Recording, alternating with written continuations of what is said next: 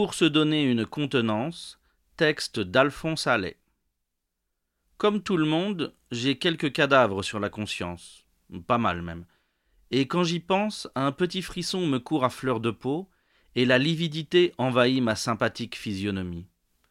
Des femmes surtout. Oh, que j'en ai vu mourir de ces malheureuses. Les unes, directement sous mes coups, les autres, victimes de la passion malheureuse que leur inspirait ma beauté fatale. L'une d'elles, pourtant, eut de la chance. La pauvrette s'était précipitée d'une fenêtre du cinquième étage. Elle eut la chance de tomber sur un vitrage, mais de tomber, comment dirais-je, par le gros bout. De telle sorte qu'elle se tira de cette aventure assez heureusement, sauf d'innombrables coupures au dit gros bout. Je me rappelle même un mot fort drôle du médecin qui la pensait.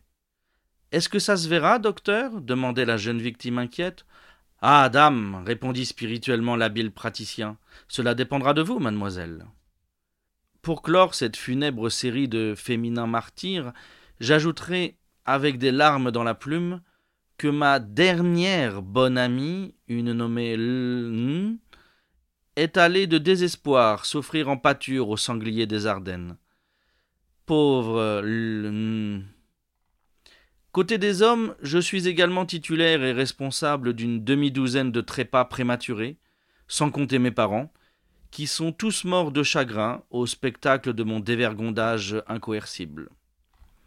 Car, quelqu'un de vous le croirait-il, je n'ai pas toujours été le petit bourgeois replet, actif et rangé que vous connaissez. Un temps fut où, mauvais souvenir, celui qui écrit ces lignes n'était qu'un étudiant guapeur, flemmard et plaisantin, préférant aux savantes leçons de M. Jungfleisch les terrasses ensoleillées de la rue de Médicis, et pas autrement occupé qu'à mystifier ses contemporains. Regrettables époques. Bien souvent, ces mystifications tournaient mal pour leurs auteurs et compromettaient parfois leur carrière. J'avais en grippe un vieux petit monsieur grincheux qui occupait un appartement au premier étage de la maison dont le toit m'abritait. Ce vieux petit monsieur me le rendait bien, mais son âge et sa situation sociale lui interdisaient de riposter aux mille galipettes journalières dont je m'évertuais à entourer son existence. Un jour j'arrive à l'école, rara avis, pour passer un examen.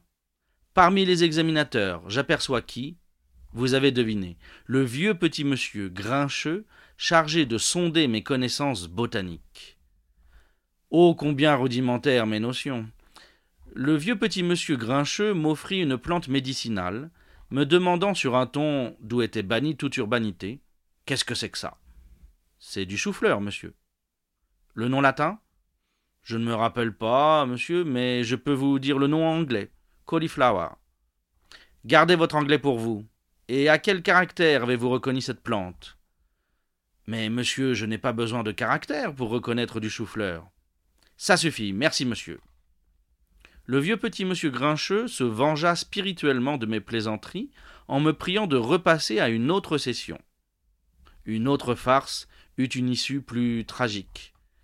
À cette époque, le quartier latin possédait encore des coins pittoresques, disparus depuis sous la pioche du démolisseur. Ainsi, il n'était pas rare de voir des maisons en contrebas, tellement placées que le niveau d'une rue voisine correspondait à leur troisième étage. C'était le cas d'un étudiant en droit, garçon effroyablement timide, dont la fenêtre était placée juste à la hauteur d'une rue voisine et parallèle. De cette rue, on plongeait dans la chambre du jeune homme aussi aisément que si on l'eût habité soi-même. Un jour, je passais dans cette étrange rue. L'étudiant travaillait près de sa fenêtre. Je m'accoudai à la balustrade et me mis à le contempler comme une bête curieuse. Un passant, intrigué de mon attention, s'arrêta, puis deux, puis quatre, puis vingt. Au bout de quelques minutes, notre groupe s'appelait Légion, sans que le travailleur eût songé à se distraire de ses bouquins. À la fin, pourtant, il leva les yeux, aperçut la foule, et se submergea de confusion, quand il fut assuré que c'était bien lui l'objet de cette curiosité collective. Le pauvre garçon, incapable de supporter ces mille regards, perdit la tête. Il ne trouva rien de mieux que de se pendre pour se donner une contenance.